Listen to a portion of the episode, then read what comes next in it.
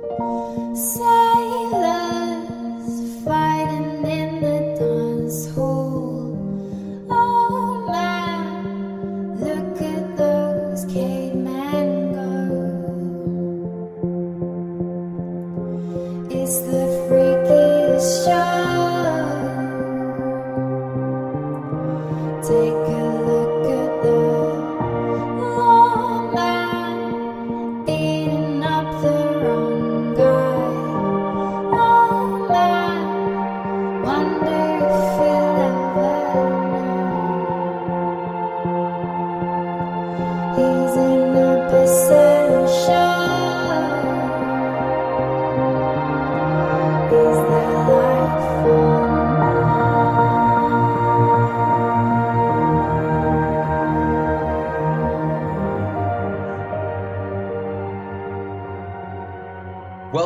back to EnterTheRealWorld.com. I'm your host, Benjamin Phillips. I'm joined, as always, by my lovely co host, Matthew Waters. Yeah, you're stealing my cadence now as well, as always by Ben Phillips. Uh, yeah, hello, hi everyone. I've listened to you do so many episodes of this. I know. I could. I autopilot it now. I, I used to try and do all these bespoke intros, and then I was like, "This is bad. Just do the I same will- thing." I will at some point develop my own voice, but I figure brand continuity is important. So for now, you're just going to use mine. Yeah, just use yours for now. Uh, this is Nothing Ever Ends, our podcast covering HBO's Watchmen. This is episode three. We'll be covering episodes three and four of the TV show. So, how are you finding it so far? Uh, I love it a lot. I think it's really, really cool, and I'm sad that I'm now like pretty much halfway through it. I do know, you know, Manhattan is still to come, uh, although I'd imagine that will be later. But yeah, I, I think it's really, really cool. I am thrilled that Jean Smart showed up. There are some characters who are either introduced or shown for the first time, I suppose, technically, because they've all been on the peripheral in these two episodes that I am just enamored with, quite frankly. Yeah, so this these two episodes that we're covering today introduce the kind of the last two big missing characters from the ensemble. Uh, we get Jean Smart as Laurie Blake, uh, or as she's known to fans of the original comic, uh, Silk Spectre, or the comedian. Or the comedienne she is here. Obviously aged up quite a bit. Uh, Jean Smart, notably older than Malin Ackerman. Well, Uh, time has passed, and a Time funny, has passed. A funny thing happens. Uh, she's aging more noticeably every day. Uh, that's that's a little reference to Watchmen. There. It is. It is. We also get to meet Hong Chau as Lady Trieu. Oh, the- so eh. good. the enigmatic owner of Trieu Industries, which basically bought out Veidt Industries or Hmm. Veidt Enterprises following his death. Um, or disappearance.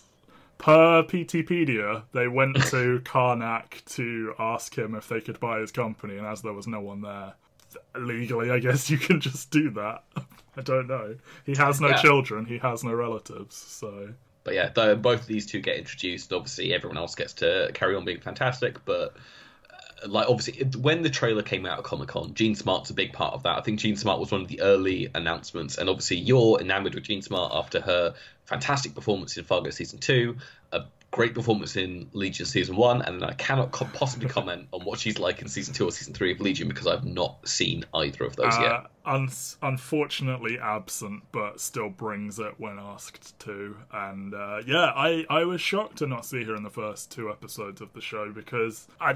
You know, I don't. I wouldn't say she's their biggest get, but like that's a heavyweight of television and uh, perfectly cast here and flexing every goddamn muscle she has and just like I think making Noah Hawley regret not putting her in more of Legion. Quite frankly. Yeah, I mean, obviously, probably the biggest get of the show is Regina King. Like, hmm. in between leftovers and this, she wins an Oscar. Hmm. This is is it her first big role post Oscar?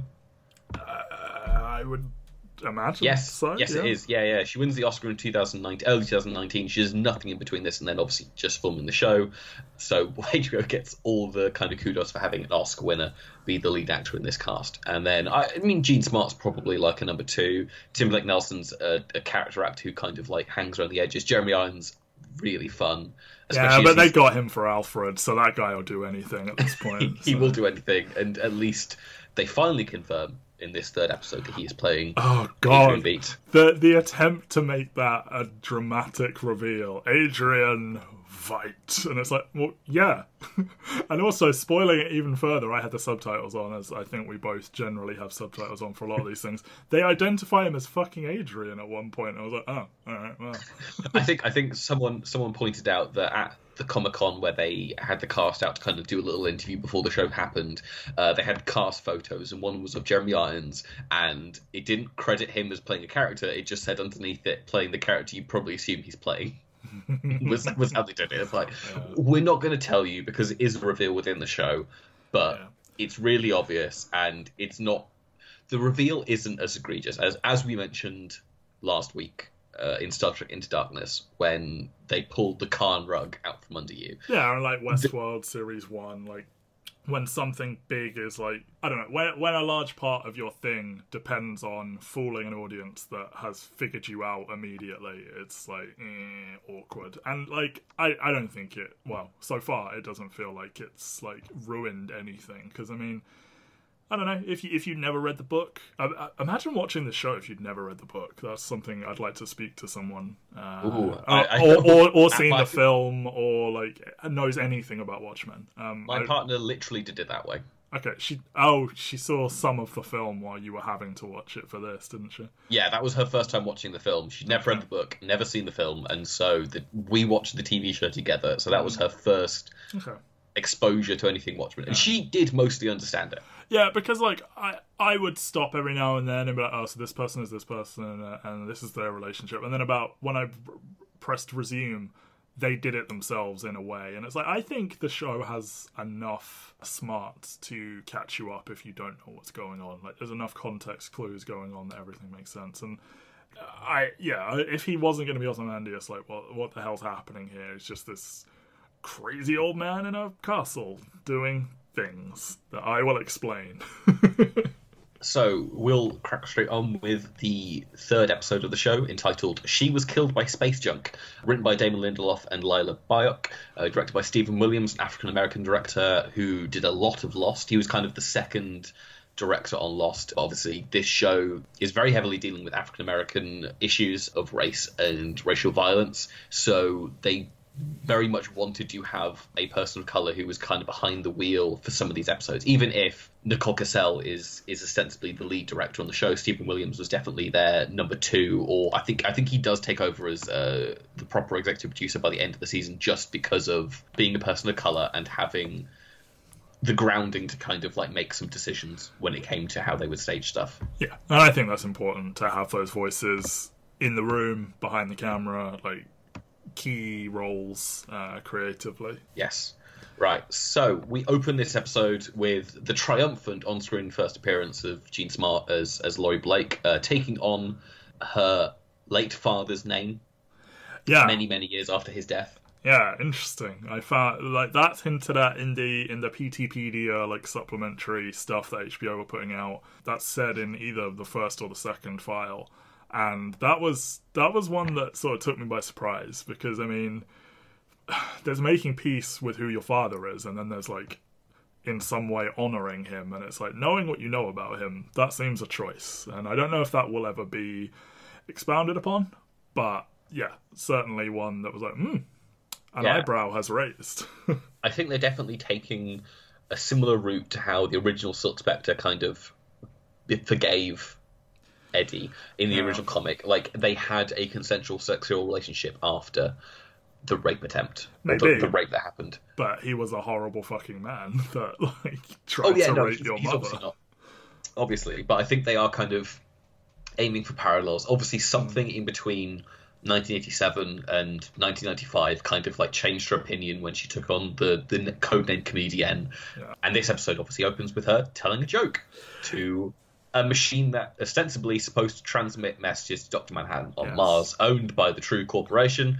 And she tells one of those brilliant kind of jokes that you tell, pretend you fucked up the punchline and then bring it back. Like, And yeah, then bring it back I, ju- I was just, I've been rewatching BoJack Horseman, and uh, they do that with Lisa Kudrow's character, where she's trying to distract him with a joke, and then she's like, "Oh, I messed it up," and tells a completely different one, and then yeah, exact same thing. There's a few episodes in this that feel like leftovers episodes, and this is one of them. In that this episode is structured like a joke, in the same way that the the final Matt episode in season three of the leftovers is also structured with that punchline of "That's the guy I was telling you about," uh, as God is eaten by a lion. oh Jesus! This is this is very much a similar riff to that. Like again, it's also coming back to what Watchmen did with the Pagliacci joke. Yes, that she Rorschach tells. punctuates that in the exact same way. Like, good joke, everybody laugh, roll on snare, snare drum or whatever. Yeah, uh, I thought that was very pointed as well. Which because that is in his journal, isn't it? That's not Yeah, yeah, yeah. internal. It is. So that she's obviously someone who's read his journal. For her to have riffed on that quite as heavily, even if she is quite disparaging of Rorschach in in other ways. Well, yeah. Uh, but yeah, so she tells this joke about a a, a father and daughter who are building uh, an outdoor barbecue pit, and they ostensibly finished building it, and there's a brick left over. So the man takes a sledgehammer and completely destroys what he's built, and then the daughter decides to take the brick and just throw it in the air as hard as she can. oh no, I messed it up. Yeah, D- Never mind that. I'll tell you a different joke. yeah, and then we get one of the, a classic kind of like four people walk into hell, and Three, three people are at the pearly gates. The first, and they're all heroes. The first one is dressed like an owl, and God says, "How many people did you kill?" And he says, "Nobody." And God says, "Well, your heart's in the right place, but you're too soft," and sends him to hell. And then the next one is the smartest man in the world. She keeps calling him Smarty Pants. And then God asks, How many people did you kill? And he says, Three million. And then God calls him a monster and sends him to hell. And then the last guy is basically God. I can't remember how she phrases this, but she's like, So you can tell them apart, this one and this one. And this one is blue and walks around with his giant blue cock yeah, out. Yeah, it's like says. original God says to Blue God or something, like and it's like you know how many people did you kill? And he she repeats that line of uh, a living body and a dead one have the same number of atoms or particles or whatever. And I, I can't remember how this one is phrased, but it's basically like why aren't you scared about me sending you to hell? And it's like oh I already am there. You know, just playing on the whole. He sees the past, the future. He sees everything that's going to happen. He takes no action. And then after the three have gone through, that's when she says, "Oh, and he's ready to go home for the day. He's done a a, a good day's work of sending people to hell." And then uh, there is a woman who has no talent to speak of, was forgotten about, and then the brick lands on God's head and kills him. and you know, this is very prestige TV uh, style joke telling, and, you know this kind of oh, it's all a metaphor type thing, and. I guess with this, she's trying to say that like everyone pays attention to these the big men from the crime busters who who did this, that, and the other, and like they're the men in her life in some ways. Although I guess the comedian would be more than Ozymandias, but like while everyone's paying attention to them and all their gimmicks, I guess she's able to operate because no one pays any attention to her. Is that what they're getting at here? Sort of. I mean, obviously, the the final payoff to the joke is the fact that the car from the end of the second episode falls out the sky in front of her. Yes. uh, and and she starts laughing in that classic comedian way that this is the the joke that breaks her yes. in that huge cathartic way. But yeah, I think it is like her. She is the daughter. Like ostensibly, her father might be the bricklayer at the start of the episode, and Yes. She's she's the daughter who's kind of uh, taking on God or taking on uh, this idea. Hmm. But it's it's that double pronged joke where she thinks that because she's sending this message to Doctor Manhattan, because she was so close to this person who's been gone for thirty years, she's communicating to, or she, doing the only thing she can. Like they even reckon, say that she's like a platinum member of this service. Like she's someone who comes in there so frequently Yeah. to talk to Doctor Manhattan, and then a car falls out the sky. So yeah, like send me a sign, and then a fucking car falls from the sky, and yeah, and I, I, I also think like we talked about, I can't remember if we got it on count, on on mic or not, but I talked about how Laurie might be at times underserved compared to some of the men in the book, and you made the point that it's more that her relationships are def- she's defined by her relationships to all the other characters. Like she is the legacy of her mother and she is the daughter of the comedian and she is the girlfriend of these two men and you know this that and the other. So i think that might tie into it as well as the like she is sort of left out and defined by how she relates to all these people and then like she's actually going to take this much bigger role. I and they i can't remember if it's in the episode or in the supplementary material but like they have been hinting at like they've cap- they captured Dan and Laurie at some point, and and Laurie is obviously operating now as an FBI agent, and Dan is still in custody. And I was like, did they break up? Are they sort of just separated by prison? This, that, and yeah. And I and she does end up saying that like he wanted kids, I wanted guns, or something like that. But before they confirm that, I was like, well, maybe it's like you know, it's not that she misses John and John was the love of her life and she wants him back. I think it's just like she was intimately familiar with the most powerful man in the whole world. And like no matter if he's nice or frustrating or whatever there will never be anyone else like him. So i think it's just this like incre- this like intense bond that she will always want to in some way communicate with him. Because i would not ship john and laurie like i think that's a bad couple and i i, I think she was better with dan but yeah, it, it- I just found it interesting she was still calling him, and there was another thing she is doing that involves Doctor Manhattan. Uh, but yeah, I was just you know trying to puzzle it out. Of like, obviously we end on a sort of happily ever after with Dan and Laurie, and now we've gotten to a place where they've broken up. She's in the FBI, he's in prison. She's calling Doctor Manhattan. She's doing something else, and yeah, I, I found that quite fascinating. But that will play out like right now almost. yeah, this is this is a concerted effort on the show's part to kind of bring Laurie front and center. Uh, obviously, she's missed the first two episodes, but ostensibly, she probably is kind of one of the kind of two or three main characters of the show. Like, obviously, Don Johnson died at the end of the pilot. Tim Blake Nelson, like, is never going to kind of build up to be one of the the main characters in the show. So yeah, I think up the more of him you do, the the magic will go away a bit. Yes. So they they hold off on introducing Jean Smart, but she is probably the second lead going forward from now. Yay. But they make a very obvious effort to give her a lot of screen time in this one, in that this is the first episode that feels like an episode of The Leftovers, with it being so firmly centered on her point of view and her experiences. Uh, I don't think there are many scenes in the episode that don't feature her in some way. It it did remind me a lot of the leftovers because I can't remember the exact context of this, but there's definitely a mem- an episode of the leftovers where we're following a completely different character, and then like two thirds of the way through, Kevin and Nora just rock up and they're treated as if they are peripheral characters, and we get the same thing here when she meets Angela at the funeral, um, and it's like, oh yeah, she's the main character, isn't she? Uh, because I got lost in this magical play starring Jean Smart. Yes, because whilst the joke is playing out and this great music plays every single time she's telling the joke that builds and builds and builds and then cuts out when we see whatever the context is playing in the background and we have Laurie walking through a bank. Yeah. I was at first like, oh, has she fallen on hard times? Is this why she got brought in? I was like, nope. She is. So she's like ostensibly robbing a bank. And then Yes. an obvious Batman knockoff called Mr. Shadow, modern Batman, I would say, like movie Batman with a gruff voice, called Mr. Shadow, uh, is like there to try and stop her robbing the bank. But then it turns out everyone Every in the fucking person. bank is an FBI agent. And yeah, she is in charge of, or one of the main agents in the anti vigilante task force, or however they call it. Yeah. She shoots this guy three times in the back as he tries to run away, uh, as he realizes that it's all a sting operation.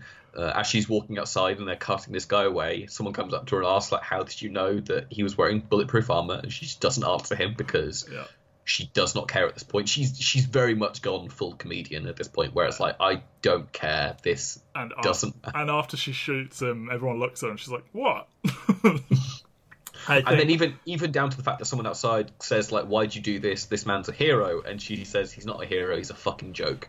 yeah, Like they're they're really layering on. She really is the comedian's daughter at this point. She has looked into the, the despair.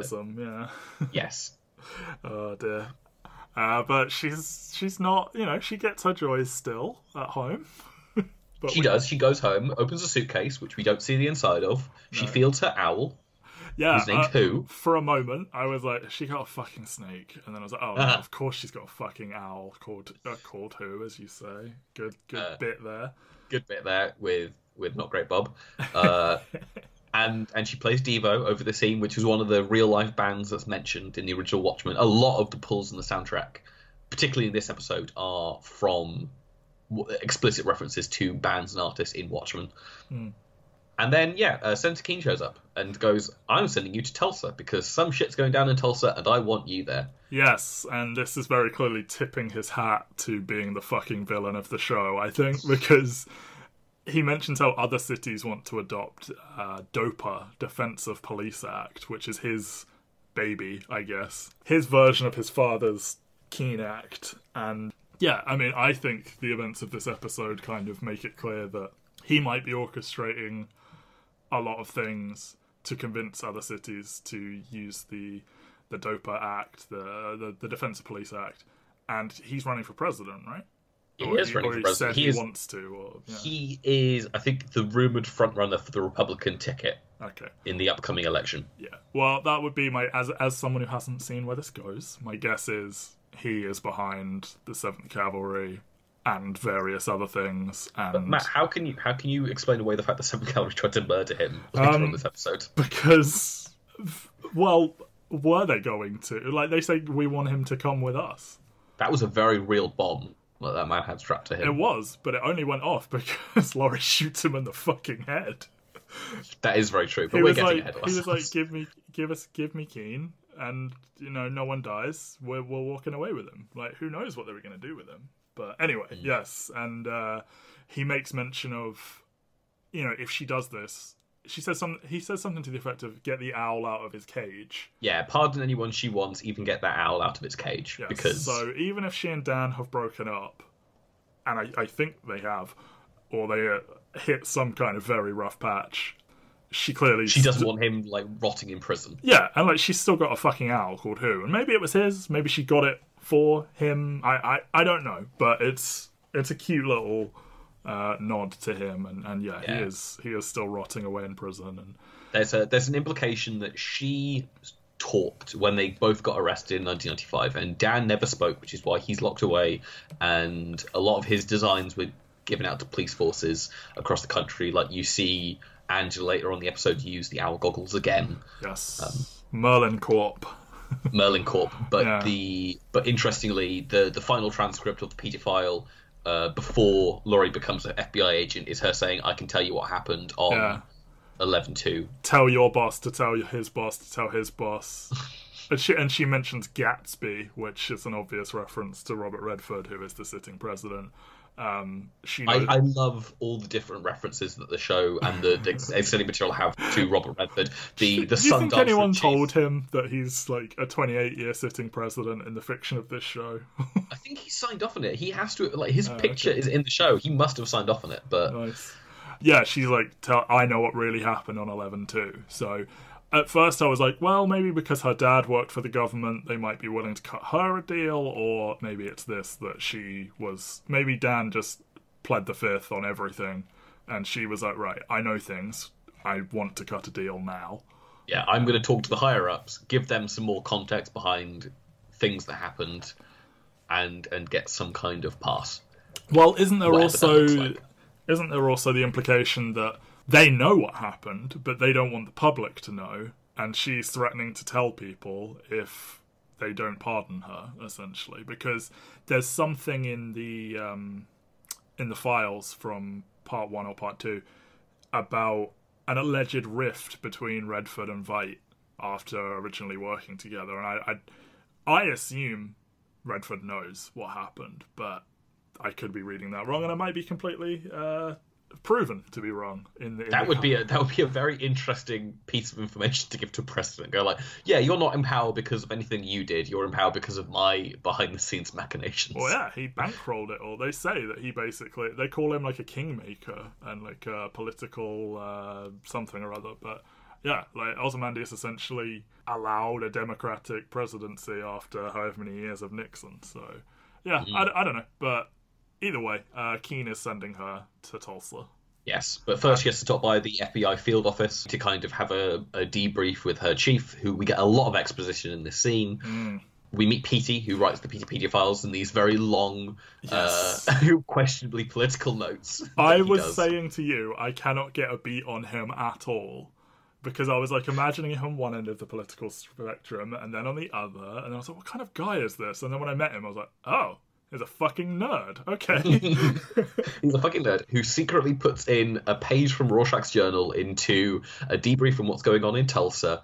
And the chief of the FBI turns around to him and goes, Is it the 1980s? No? Then who gives a shit about Rorschach?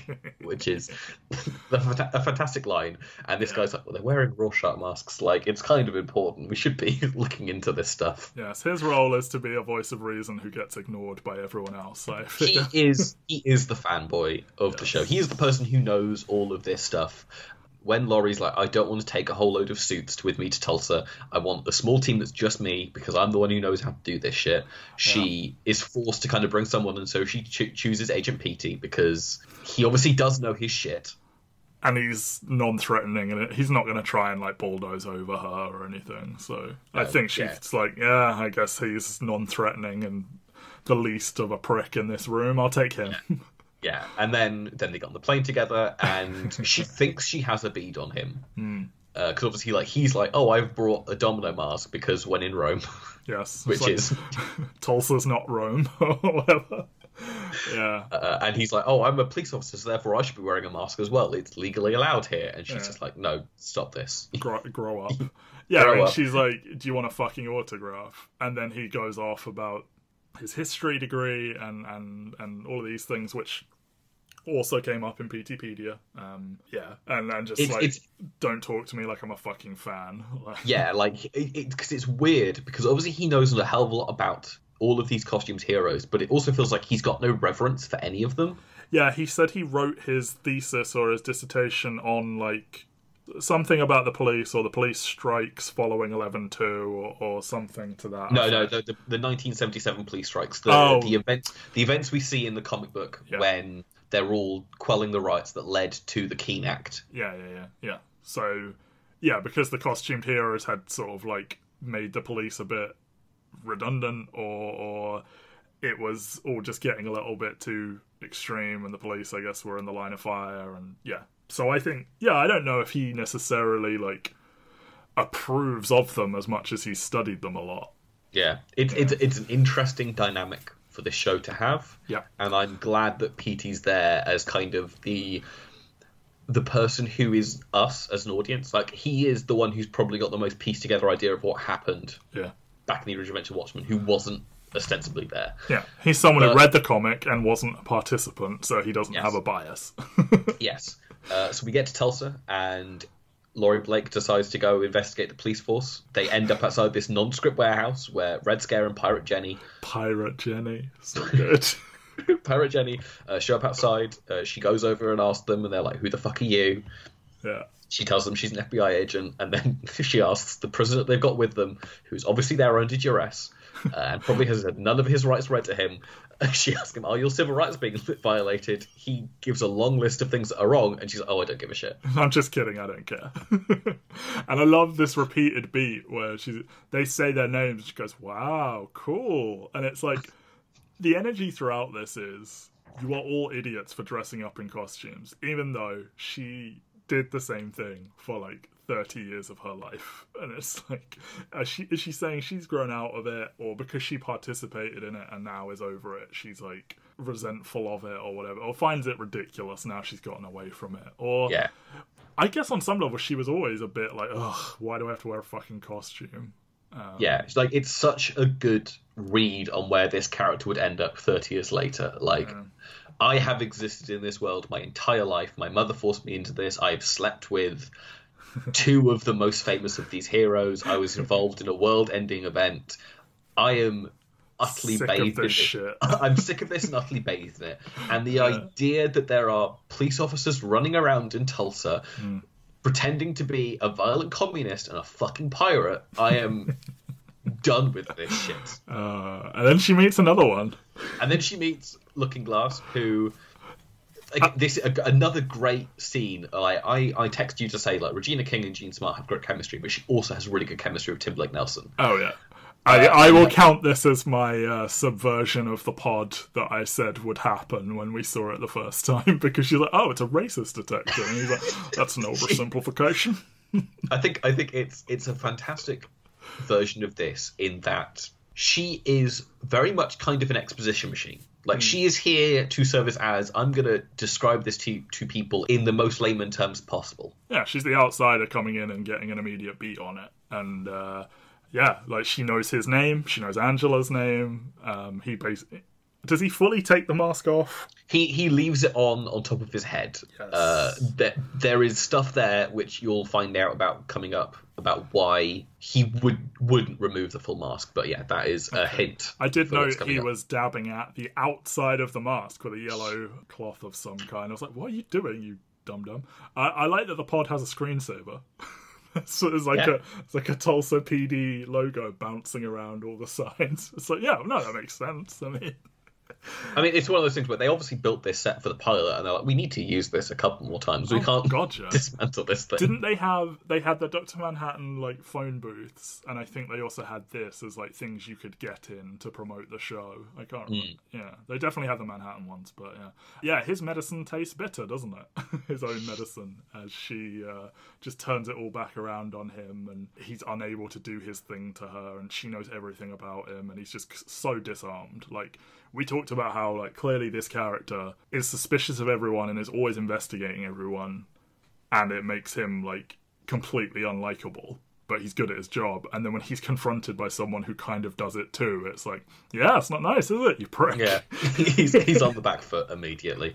yeah. But it's through this we find out that the chief's funeral is happening very very soon, a couple of hours in fact. yes So tartarus Laurie goes to- acres yes, Laurie goes to get into something darker, and we head off to the funeral. oh but uh their motel is the black freighter motel i saw I, I, I missed that, so oh thank okay you. Uh, they they aren't allowed to take their guns inside. Obviously, there are very stringent gun laws, yeah uh, especially around police officers. Where I mean, obviously, Laurie's hidden the gun on her, but Petey's just kind of going like, "We're FBI agents. We shouldn't have to adhere to." just give them your these." fucking gun p Uh, and yeah, and finally, almost halfway through the episodes, our first appearance of Angela, yeah uh, getting to meet Laurie Blake. So kind of immediately, as I said, these two have got fantastic chemistry. Yeah. I also really like the the kind of vague celebrity stuff as as Laurie introduces herself to Cal, and Cal's like, "Oh, have we met before?" Like. Es- Essentially, she is someone who might be a celebrity in this world because even Petey early on is just like, "Oh, I know we're not supposed we're not to." supposed to pretend we don't know who you are oh we're not supposed we're supposed to pretend we don't know who you are it's polite or whatever but yeah Yeah, but Cal kind of going like, "Dude, have we met before? That who?" Are? Yeah, there are sometimes familiar. questions of like, to what degree? I mean, everyone knows what happened, but does everyone recognize all of them on site? Are the Minutemen as famous as the Crime Busters? Probably not, because the Crime Busters had a fucking god on the team. So yeah, so, stuff like that is interesting because Cal seems largely like disinterested in a lot of this like big shit that happens or has happened, and yeah, it's just good everyday stuff and. Laurie, uh, she says the thing that I, it was in the trailers, but it's like you know how you can tell the difference between a masked cop and a vigilante. Me neither, and it's like yeah, there you go. Like the original comic book is obviously a critique of superheroes using superheroes, and we talked about last week how you know you see the the Seventh Cavalry in their Rorschach masks, and then it's you cut to the cops all wearing masks, and you said how these are the same basically, and I think this is getting to that point of maybe people shouldn't wear masks and be fascists.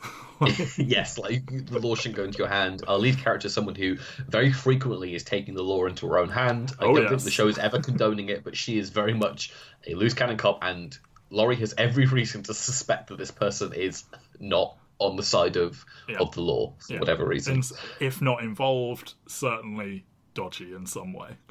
Yeah. So uh, we have this funeral service where uh, Angela begins to sing like they had.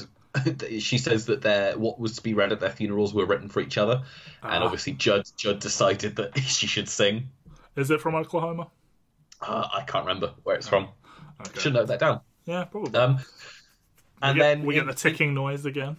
Yes, and intercut with this this performance, we see a member of the Seventh Cavalry kind of digging through the ground uh, until he emerges from a crypt and approaches the the funeral party with a bomb strapped to him. And Yeah. threaten. He, want, he wants Senator Keene, who's in attendance, because he is friends with the family of, of Judd Crawford. And the 7th Cavalry say he's a race traitor and Yeah. want to take him away. And he is the one that, you know, has made it so the cops can be masked, which, you know, ruins their plans. And uh, he says this is connected to my heart, so if anyone if I die, you all die. And uh, well, Laurie just shoots him in the fucking head, doesn't she? she does, like, no hesitation. Yeah. I love the line later on where, obviously, after this, it turns out that the bomb is connected to his heart and they have to dispose of the corpse very quickly and get everyone away. yes. They Angela push- shoves him in the fucking shoves him in the grave, and then they shove the coffin on top of him. Yeah. But they have the conversation afterwards where Laurie and Angela sat there, and Laurie's like, I genuinely did not think. Yeah, all It of these gonna- assholes say it's connected to their heart. None of them ever bother to actually do it. So uh, thanks for that. it does make it shows her as slightly fallible because the entire like thing they're going for is she has rolled into town and she is just hyper competent. She has far more experience at this than anyone else. She's been doing this since she was like 15 in some capacity or another. And she's just smarter than everyone. And, you know, in some ways smarter than Angela. So to like have that one moment where like she was in the wrong, I think that is important. Yeah, and, and even then, because so Angela goes back to investigate the crypt that the the Seventh Cavalry member comes out wearing the owl goggles, and Laurie kind of comes in from outside, offers her a, a, a coffee, obviously planning to kind of take her DNA get a, a read on that. yes, Petey's coffee, very important. Uh, they have this kind of very tense, incredible conversation between the two of them. You get Laurie saying that she's fallible, but she also is saying stuff like, "Oh, we're going to dig up the corpse because it's very weird that you decided to have this funeral Yeah. during a murder, uh, an active murder investigation." I went to the crime scene. There were wheelchair tracks, which Yeah. is very weird that you guys didn't notice that. Maybe you guys are being blinded by the fact that this is someone that you know, but I'm not going to let that shit Yeah. shit go down. And she, And also- yeah, she's the only one interested in doing an autopsy. She mentioned it earlier, and Looking Glass was like, cause of death was pretty fucking clear or whatever. Um, Yeah. But yeah, it makes her come across as smarter than everyone else. It, yeah, she she comes across smarter than everyone else. She she found the compartment. she found the compartment, which is a fantastic little like a little moment where she's like, "Do you know this guy had a compartment in his bedroom? Uh, my dad had a compartment in his bedroom when he was murdered, and so I just kind of check every so often. Every so often, it kind of pays off. Yeah, and uh, she's like, "You don't strike me as the fainting type." And I love when she says, "Maybe you were having an affair," which makes no sense because your husband's fucking hot. I like, yes, he is, but I like that people know he's hot in the show as well. It's like when characters are funny and no one laughs at what they say except us. It's like, no, come on, this dude's fucking hot. Everyone would Yeah. say that. Would you would you say what we know of of Laurie that Cal was her type? Yeah. Yeah, Yeah, I think I think Laurie is a very uh, sexually free person. Okay, okay. So yeah, so Cal Cal is her type, right? I I don't think she's a racist. if that's what you're getting at. Ugh. Oh, put a pin in it. Oh no. okay. But in that definitely canonical comic, she went to San Francisco in the '60s. Like she's got to be liberal, right? Yeah, it's it's it's a fun scene where there's a lot of power shift. Like mm. once Laurie is talking about like what he's got in his closet, she's she insists she found that she finds the bust and it's like there's nothing on it. You're the only person in that bedroom. You're the only one who could have taken something. Maybe he wanted you to hide something. Mm-hmm. And she kind of threatens Angela, and Angela's immediate response is to kind of mock, mock scared that ooh that she does. It's is- really good. She's like, ooh, and she's like fanning herself, and then just like, yeah, not impressed, and then just Yeah. pours the coffee down the hole and throws the cup and stuff. I I know this trick. I literally did this on my granddad yesterday. I also like her line. Um, she says Crawford jumped on the grenade. I just gave him a push. Uh, when they're talking about like how brave she was, I thought that was quite nice, and like clearly there is still reverence, even if you know. Well, we'll, we'll get into that more, I think, in the next episode. But yeah, Yeah. there's more stuff happening there. But obviously, I think Laurie is shaken by this. What happened here? Like, it's been a tough day. Hmm. She shot someone in the head. She's found someone who she is kind of prickly against. I don't think there's a dislike, but I definitely think there's like a they're butting heads. I think she fucks with people, and she sees who fucks back with her, and Hmm. like Petey did it, and his reward is he knocks on a motel room in the middle of the night and uh, wearing the mask, and she fucks him. And Yeah, uh, but but first, she's obviously had a stressful day, so she goes home and does what any what any person would do, which is bust out a dildo in the shape of their ex boyfriend's penis yep, and wants to have a wank. But then thinks better of it and goes sleeps with the person who is ostensibly her Fanboy? She, uh, ostensibly her fanboy, but also she's the superior of, which questionable questionable work dynamics there. yes, uh, and goes to sleep with Petey, uh, makes him wear the mask because obviously we need to have some of that psychosexual stuff. Like, not only must the dildo be in the shape of her ex boyfriend's penis, yes. it she must also have sex with someone wearing a mask because. a domino mask, A domino mask. Who wore a domino mask? Uh, no, let's, let's not go there. But okay. obviously, she regrets kind of like the events of this, and this is when she goes off to tell the joke. And the episode comes full circle with that car falling from the heavens yeah. as it ends. Really good showcase for Jean Smart. Oh yeah, she's a fucking powerhouse. Um, getting to play someone, I think she's playing like younger than she often gets to. Like she's like the matriarch in Fargo, and she's like the you know older sort of. She's getting more frail. She's becoming unhinged in Legion, and in this she's playing someone who is, you know. More vibrant, more like active, more take charge, and she can do it. It turns out because she's a really fucking great actress, and it was lovely to see her cutting loose again. Yeah, uh, the the Peteypedia for this one. There's a memo from Petey about American Hero Story. Uh, I really like how he says something about critiques of machismo in our popular pirate movies because, uh, as you know from Watchmen, in a world where there are superheroes, pirates are the big sort of pop culture comic book and, and movie franchise bait, which is good. That's good stuff. There's the New Frontiersman editorial set. Oh my god, the line here where they're like, don't go to war with the cops. Manhattan's on Mars. He's blue. The planet's red. There's only one color missing. Let's get our asses White people. Mars. Yeah, e- exactly. If you didn't know, this is the racist paper. And then a letter from Keene to Judd about the like weird painting that we saw in episode two. Um, it's like a counterfeit, but it's by the original. Uh, it's weird, and it's like a it's- weird cult symbol at the bottom. I don't know if I'm supposed to know what that is, but Well, yeah.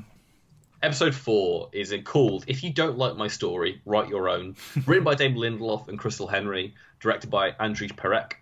Sadly, the episode is not called The Origin of Lube Man, uh, which is obviously the most important thing that happens in this episode. Yes, that was a thing that definitely happened. It is a thing that definitely happened. It's the most leftovers ass thing that happens on this show. Yes. Probably. Yes. Like, it's it's very similar to the man walking into the, the, the bar and kind of murdering the goat in the leftovers, where you're just kind of like, what is Mm. what? happening? I, one day, Ben, I'm going to make you your perfect show, and it's just going to be people having the most mundane conversations in the world for five extended minutes, and then something incredibly surreal happens, and people don't react to it in a way that is sensical, and then it goes be- on. To be fair, Angela does react to that. She in a very does say, "What way. the fuck?" Yes, but She you- says, "What the fuck?" and chases him down the road. He then sprays canola oil over himself and then slides slams- down a storm drain. Yeah, Yeah, yeah, obviously. obviously. Uh, but that's not how the episode begins. Sadly, No, uh, the episode begins with someone cracking some eggs and a performance, a rendition of "Islands in the Stream." yes, Uh, as we get this kind of like nice family life in Tulsa, where essentially an egg farmer is is struggling to sell her eggs. Can I say this was some leftovers ass shit as well, like in a good way? But yeah, this this was very leftovers opening, sort of weird scenelet. Yeah, who the fuck is this? Why are we focusing on them? They're also called the Clark family, which, mm.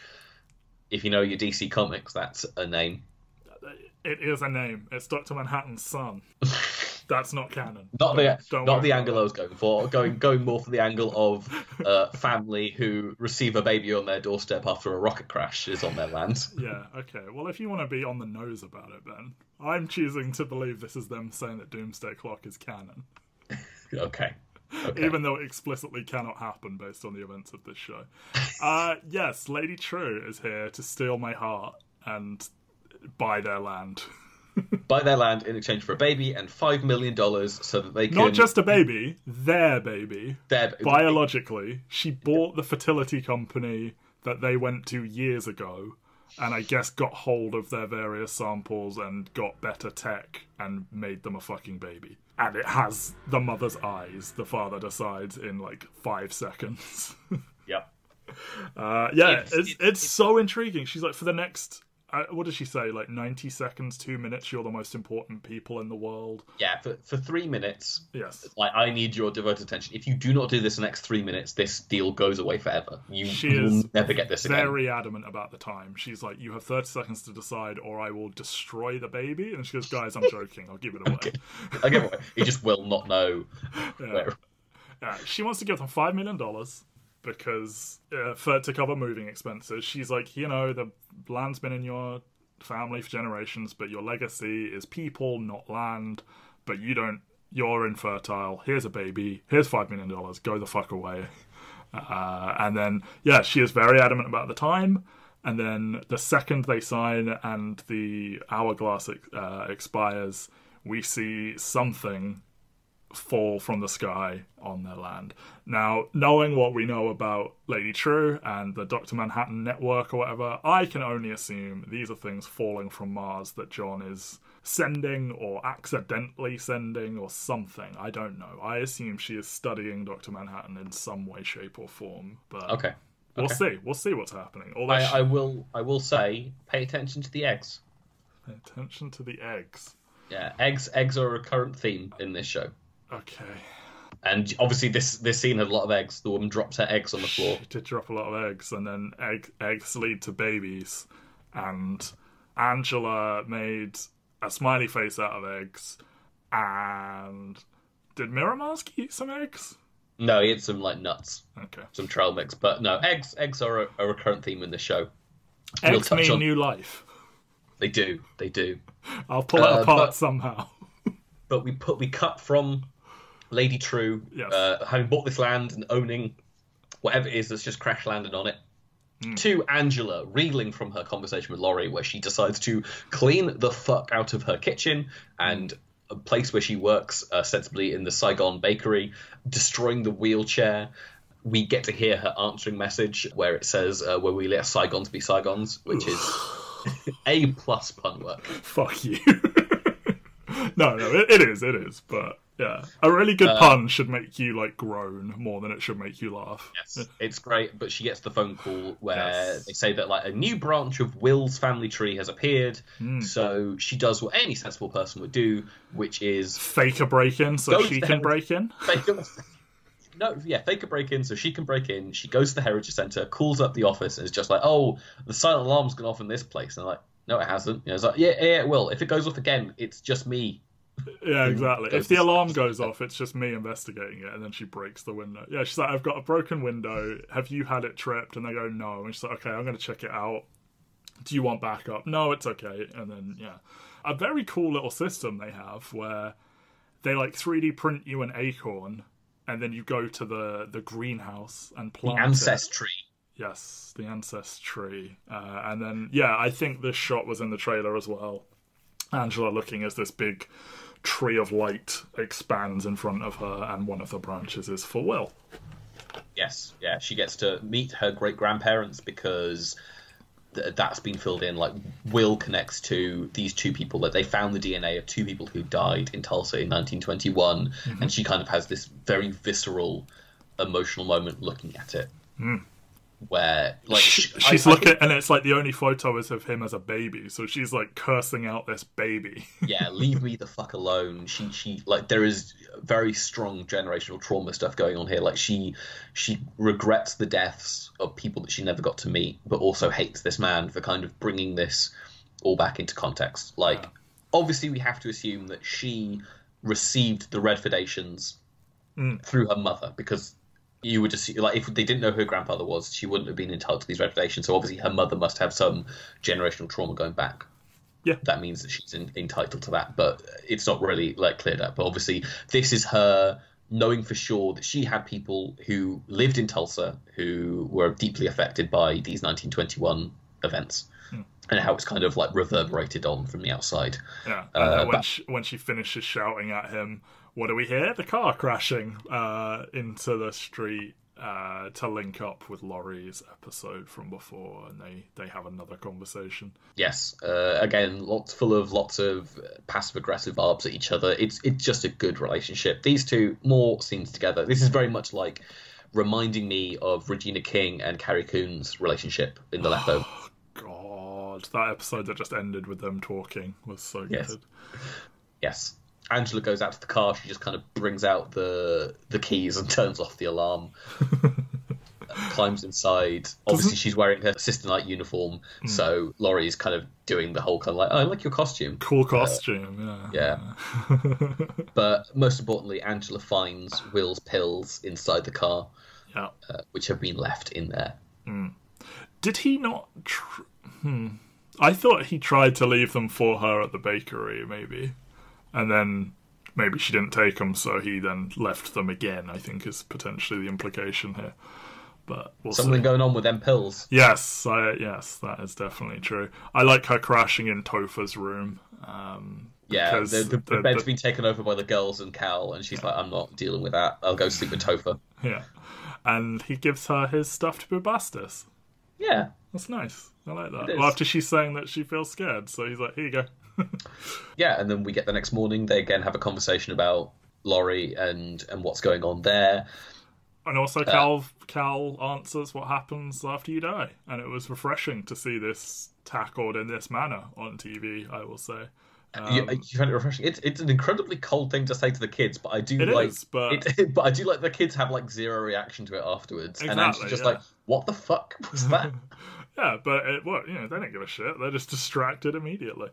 Yeah, no, but I think I know. And obviously, like Watchmen is a series that's kind of very open about death. As Doctor Manhattan says in the comic, and as Laurie repeated last episode, there's no difference between a live body and a dead body. Mm, until, and yeah. and in and in some ways this scene kind of reminds you of that where it's like death doesn't mean anything it, it's just a transition from one form to another Yeah, and Angela said to Topher, like, you know, you and I know different, so I'm going to be straight with you. Like, she talked to him like an adult. And I I don't know what ages these kids were supposed to have been when they took them in. And I don't think. I. I don't want to say that like Cal is like a reluctant father. Like he seems like fully on board with it all. It's just like on some level, is it like because you didn't like plan for kids as much you're like not as equipped for this conversation so you're just doing it the only way you know how i, I don't know but yeah they uh, i mean yeah so yeah Yahya's 33 years old in real life Yes. so them having these kids like you could possibly assume that he had them when he was about 30 and maybe wasn't kind of ready for them in the same way that angela might have been yeah Uh, but but you also again he he does obviously very much like them there's the scene of them playing pirates in the last episode where he- Yeah. they're running around as ghosts and they're they're oh yeah they, they, they seem like good parents. It's just there are moments like this where they kind of just talk to them like they would an adult. And you know i think i mean obviously i don't have kids so it's not really my place to talk about good and bad parenting but you know i think that is a, an approach that could be tried a little bit more sometimes. So, Yeah. yeah. It's refreshing. But angela decides to go visit wade tillman at his home. Hmm. she finds him in his back garden in what looks like a bomb shelter. Yes uh, surrounded by pictures of the squids Yeah. he says he says the alarm didn't go off that long so he kind of went up to get some photos Hmm. uh, definitely someone who's very interested in the squids yeah, he, he has his little uh, dark room full of, of photos, including the squids, and uh, she wants his ex, who runs like a private DNA testing lab or, or so, some kind of lab, not DNA, to analyze the pills. And I can't remember how it's phrased, but it's like, do you reckon he's involved? Do you reckon it looks like we've got ourselves a reckoning or something like that? And it's just smart. He says that, but I also I also quite enjoy because she she wants the pills to be checked, but she also gives him the the, oh, the the, uniform yeah, from yeah, yeah.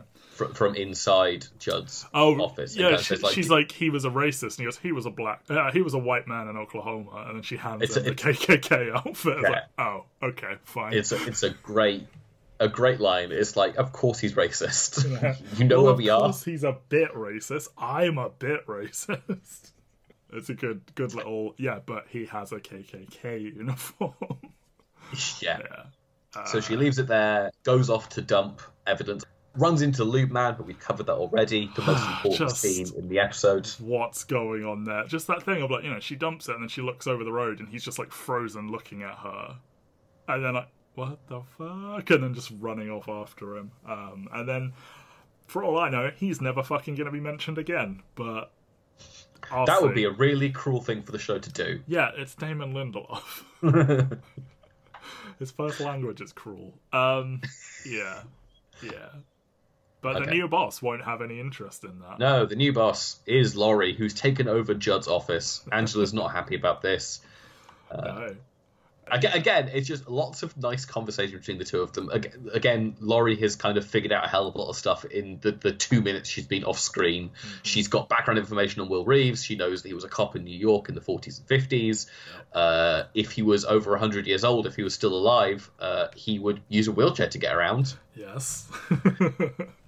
yeah. which I, I just uh, heavy implication. And then Petey comes in, whispers in their ear, and they're just like, right, we found the only person who's got something that can lift a car up in the middle of the night and jump it yeah. in the middle of nowhere. And she also talks to her about like how people wear masks to hide trauma, and she lets Petey do exposition on hers. And he calls American Hero Story garbage. It's a good little beat, and yeah, kind of Yeah. crazy her having someone tell that story to someone else. It's yeah.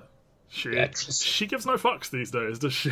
She does not. Yeah, superheroes wear masks to shield themselves from trauma. Angela says she doesn't have any trauma, even though every scene we see her reckoning with like her family history, there's a hell of a lot of trauma there.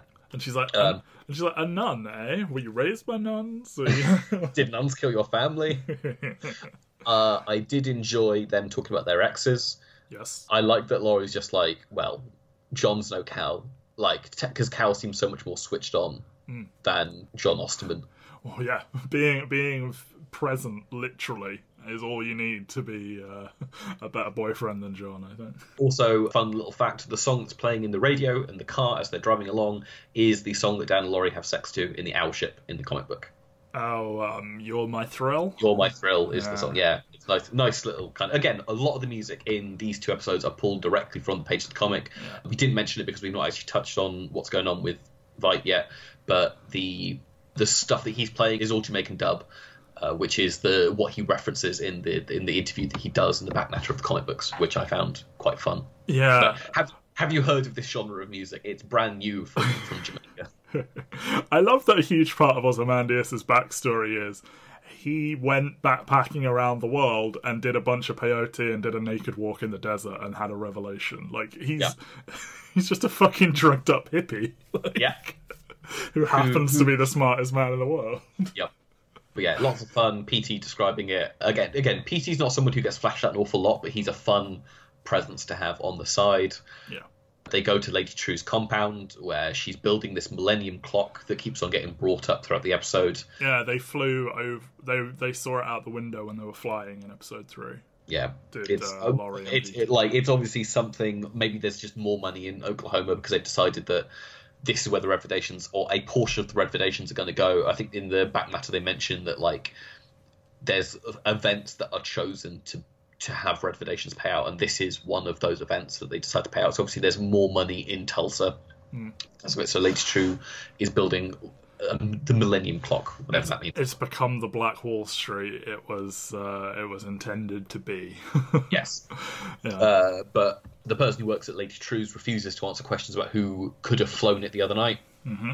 But then Bian, Lady Trieu's daughter, who we met in episode two, uh, Bought all the newspapers. Yeah, yeah. yeah, comes along to to field the questions and take them for tea in the vivarium because if you have Ozymandias' money, you're going to build a fucking vivarium. Oh, of course. And she says how um, you know they say, "Oh, are you building the the eighth wonder of the world?" And she says, "No, she's building the first wonder of the new world." Um, Because she says how all these other ones got destroyed by this, that, and the other. And apparently, this clock it would take like a full on nuclear strike to knock it down. It's like earthquake proof, and and this, that, and the other, and Yeah. yeah.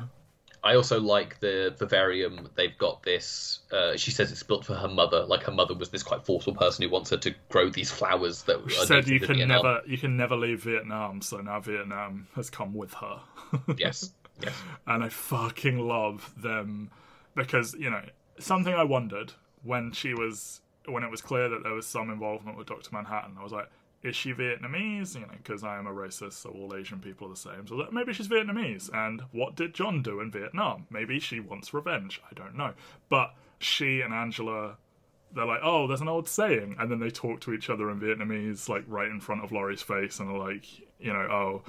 Your grandfather says something or other, and then she's Your, like, your grandfather wants to know, did you get the pills? Yes, and she's like, "Oh, well, I had a saying that was like, tell him to fucking ask me himself or something like that." I'm not familiar with that one. Yeah, it's fun. Again, lots of nice little relationships being formed between these characters, and also very nice for them all to be female characters as well, Yes. of different races, and also all of ages that has, like historically don't get these kind of roles yes. in this kind of show. Like Angela is on like the upper limit of what is normally a female protagonist in a show or a leading female in a show. We don't get many uh, leading women, but uh, like as in central character as a woman. But uh, yeah, Gina King is almost fifty, and it's insane Yeah. that she looks as good as she does. yeah. But it's insane that like we don't make shows about forty plus year old women. Like, Yeah. No, again, again, three of the main characters in this women are all forty-plus-year-old women, and it's not a show about oh they're so old, oh they're so incompetent, or uh, making Wow. fun of, or making fun of like it's not Golden Girls, where it's Yeah. all about oh look they're having sex, isn't this weird and wacky? that old lady's got a giant blue dildo. Lol, lol, lol. Um, yeah, they're definitely not doing that because ostensibly the most powerful person in the show so far is a hundred-year-old man. So Yeah. Uh, we'll skip over the Veidt stuff and get cut to the closing scene of the episode with Bian waking up from what appears to be a nightmare, uh, pulling an IV from her arm and going to find her mother, who does not want to walk her back to bed. yeah doesn't want to walk her back to bed. She tells the story about how she walked for so long and her feet were tired when she woke up. And I'm just like, that's nice, dear. That sounds good. Go back to bed. I've got to go. you fuck. I've got to go talk to this 105 year old man who can fucking walk. I'm doing a supervillain meeting right now. Can you go away? yeah, he also just looks younger. I don't know. I don't know if that's the case, but it it struck me as like in the first two episodes they were aging him up, and this is just what this actor looks like normally. But he certainly seemed more sprightly overall, not just standing up and walking around. Like he had more youth about him. But it might just be how he's choosing to play that scene. I don't know, but Yeah. yeah, they bicker about the pills being too cute, too on the nose. He's like, too passive aggressive exposition, yes, and which he like, says is the same thing you're doing with your daughter. and she says, no, it's not. and she makes that point about how family like makes people get cold feet. She says how family makes people get cold feet. So it's like, is she like a reluctant mother? Is she like deliberately distant so she can do her world-ending plans? Maybe they're world-ending. I don't fucking know. They look up at the clock and we get the tick tock tick tock again. Yeah. So He, he, he's like, I'm all in for whatever their plan is going on in the background. Yeah, and like she'll like in two days or something like that. Yeah, I don't know if he says that, but like he's like Angela will know, and then she'll never forgive me for betraying her or something Yes. to that effect. And yeah, so clearly something is going on with Will and Lady Trieu and the stuff falling, and I assume the clock is actually some sort of device that does something. And they're planning to do it in a few days. Maybe it calls John back to Earth. Maybe it, maybe they're trying to do the squid thing again, but in a different way. Because Laurie makes the comment of like, "Oh, you've got a fucking statue of him. Why did you have him look so fucking old?" And she says, Ah. "Because he is old." And it's like that to me was like she's seen him recently. That's not just because it's not like an artist rendition or like last known image. It's it looks exactly like him, and it's like I love, I love that they ask, like, is that Adrian Veidt? And she's like, yeah, it is. yeah. like, it's like they don't quite recognize him, but Yeah. Well, It's yeah, because I mean, he, he vanished from public life, and, and then he Mm. literally vanished. And yeah, that very good question of why wouldn't you have a statue made of him from like you know his glory days? And she's like, oh, in my country we respect our elders, but I guess I need to talk about Adrian Veidt now, don't You I? do need to talk about Adrian Veidt. So, yeah, right. what was he up to in episode three, the third anniversary of him being wherever he is? Okay, well, thank you for uh, confirming that's what the anniversary thing is about. He makes a little custom astronaut suit for the latest Mr. Phillips. He like cuts the top off of a like what do you call it? Like a little bell jar or whatever you put those. Yeah, yeah, yeah. he cuts. He cuts. It's like the only seal-proof piece of glass that he's got. Yeah. That he welds the inside of a, a, a piece of armor. yeah. And then we don't actually really get to see what happens with that. We just see later on that this Mr. Phillips has died and it didn't work. And he's like, we need a thicker skin.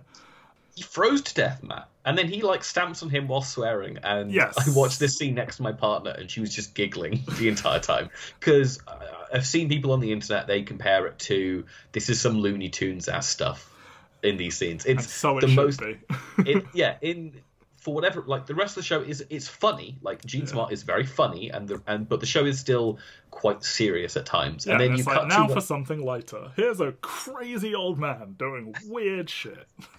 Yes, Um, there is a squid magnifier. Like they pan over his possessions, and he's got like a magnifying glass over a book, and I think it's a picture of a squid. Um, there is a pirate flag in the ground outside, and I mean, I don't think Black Freighter is supposed to relate directly to any one character, but I think the one that a lot of people say he is the the guy in Black Freighter is supposed to be in a uh, metaphor for is Adrian Veidt and like how he was pushed to this edge or whatever. But either way, cute little nod. There is a field of bison. yep. Yep, which are extinct or endangered, or either way, uh, they're just chilling. And he shoots one dead in the eye with a bow because don't forget, he's not just the smartest guy in the world; he's just annoyingly good at everything. um, like he was a gymnast, he was this, that, and the other when he was younger. Uh, but then a mysterious figure on a horse stops him, fires a shot at his foot, and then they get a letter later that uh, is read out and From the game warden. the game warden who is very polite and cordial but is like the terms of our agreement and is talking about captivity so you know that is tipping the hat that he is in some way trapped here and must be using these clones to try and puzzle his way out uh, and you know he signs off his letter as Adrian Veidt, and he's I wearing love full his costume. letter. His letter is very good, and him wearing the full, full, proper costume, like nothing could be more depressing than Zack Snyder's version that is like grey and silver and black, and then you see the comic book accurate one that is just so gaudy and purple and gold, and it's like mwah, perfect with the little headband and everything. Yeah, and again, they play it as a reveal, but it's not a reveal that changes anything or feels out of place. It's just he's decided at this point, right, I'm going to be Ozymandias again. This requires some more work. Yes. Oh, is the catapult in this one or the or the next one? Catapult's in the next one. Okay, all right. Well, yeah, he. uh So in the next one, he fishes. He's out in a boat on a lake, and he is fishing fetuses out of the lake and picking which ones are good and which ones are rubbish, and chucking the ones he doesn't approve of back. Yep. And then he, he takes a couple back, puts them in a little. uh In the oven. hey presto easy bake oven and then when he walks he walks across the room and comes back i think he puts his music on and then they are adult and naked and uh, then he takes them to the manor so clearly a different location to the manor or the castle or whatever and he's like telling them like you know you won't be able to speak for a couple of hours but you can understand and while i am your while i'm your master i'm not your maker because i wouldn't burden you with this kind of I don't know, but there's a room full of dead clones, and he says I had a bad night, and we saw what he did to uh, the one that froze to death. I assume he just whenever anything goes wrong, he doesn't deem these to be really alive, proper people, clearly because of how he treats them. So he just murders them for, to vent his frustrations. Yeah, Uh, like they they gave him his cake. He's seen eating his fourth anniversary cake. You see it in the background of the scene. I Uh, also note that you know, fourth anniversary, fourth episode, that kind of thing. Uh, I think he's been missing for seven years as of the beginning of the show, so that would mean he could return to you know interact with our characters in episode eight potentially. I don't know. We'll see. And yeah, they fucking launch these corpses with a giant catapult and they go sailing through the sky and he doesn't seem to really be attempting to achieve anything other than maybe he's disposing of them. I don't fucking know. But Ozzy It's like they disappear into the sky, and there's this fantastic transition shot where it becomes the moon as they zoom Yes. away. yeah. And it's like, is the implication here is on the fucking moon? Is yeah, I, I wondered, is he on Mars? Did John make him a prison on Mars and change his mind and say, actually, no, you do need to be in prison. But I don't think so because John left that interaction like, I don't give a shit. I'm off to make my own people. Yeah, I um, mean, but also that is that's the thing. Like, someone has created this life, and Yes. Ozymandias says he it's says not how him. when he arrived it seemed like paradise but now he realized it's a, it's a prison. So he's clearly trying to escape this place. Yeah i don't know who this gamekeeper is. That will be interesting to see how that plays out. I some part of me wonders if is he trying to create clones that are fully clever and actualized? Is he in some way trying to like clone the 3 million dead people later i don't fucking know all i know is jeremy irons seems to be having some fun i don't believe for one single second he understood what the fuck they, they wrote for him but That's that's that's my favorite thing. People who do genre stuff quite this often, and when this is something this weird and off kilter, Hmm. how can you look at this on the page and go, "This is going to be fun to play," but also, what the actual fuck is this? I think at this point in his career, he's just. It's a job. I don't get a huge number of offers, so I'll take whatever. Hopefully, it's good. I hear you're quite good at these shows. I've never seen any of them. yeah, so clearly, well, as you have said, the anniversary of when he arrived at this place and uh, a year. yeah, like he has this he has this conversation in episode four where kind of he lays out some of this, uh, but obviously Yeah. he's still he's still a series regular. We're still going to get our our requisite check-ins. Good. I Uh, assume he's is- going to encounter some of the other characters at some stage, or Again, that'd be incredibly mean of Damon Lindelof if he didn't interact with the main cast. I mean, they could do another thing, like you know, a one up on I did it 35 minutes ago. I did it seven years ago, or something like that. yeah, Because you know they're celebrating an anniversary of some kind. Maybe he feels he's done something good, which is why they celebrate that anniversary. I don't know. I am still going with Keene as orchestrating stuff to make himself look more politically appealing and to orchestrate things to his liking. Lady Trieu is up to something with Manhattan. Those are my those are my ongoing predictions. those are your ongoing predictions. Cool. Yes. Uh, it's nice to have a check-in, but that is episode three and episode four of Watchmen. Next week, episode five and episode six. Squids, Looking Glass, flashbacks. Good. Oh, That's- Lindelof and a flashback? I'd never believe it. That's what you got to look forward to in the next two episodes. But I hope you're excited. I am. I'm very excited. I like this show an awful lot. As I said, I am somewhat depressed. It's like half over now. But hey, uh, they've got a lot to get to. Dr. Manhattan has to show up eventually. He does. He does. Does. Right. So as we have been saying, I'm going to stick two hours of silence at the end of this episode. Yeah. Nothing ever ends, but this podcast does? I don't know. Yeah, nothing ever ends, but this podcast does. Otherwise, we will go insane, and also we couldn't watch the show more. yeah. Uh, I'm excited to go watch more. And we'll see you next week. Yes. Farewell. Thank you for listening. Rate, review, subscribe. All that lovely jazz. Other podcasts on our network. I'm sure you're seeing those as they pop up. We've got a devilishly good one coming up after this, by the way. Yes, yes. We'll we'll start teasing. We've we've changed our plans for taking a break after this podcast before we run into There Will Be Movies Volume Two. Um, it's the dumbest thing that I've ever proposed to Matt. But also, the moment I told him the title, he was on board. I can't stop thinking about it.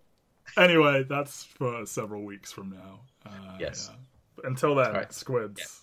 Squids, thank you for listening. Farewell. Bye.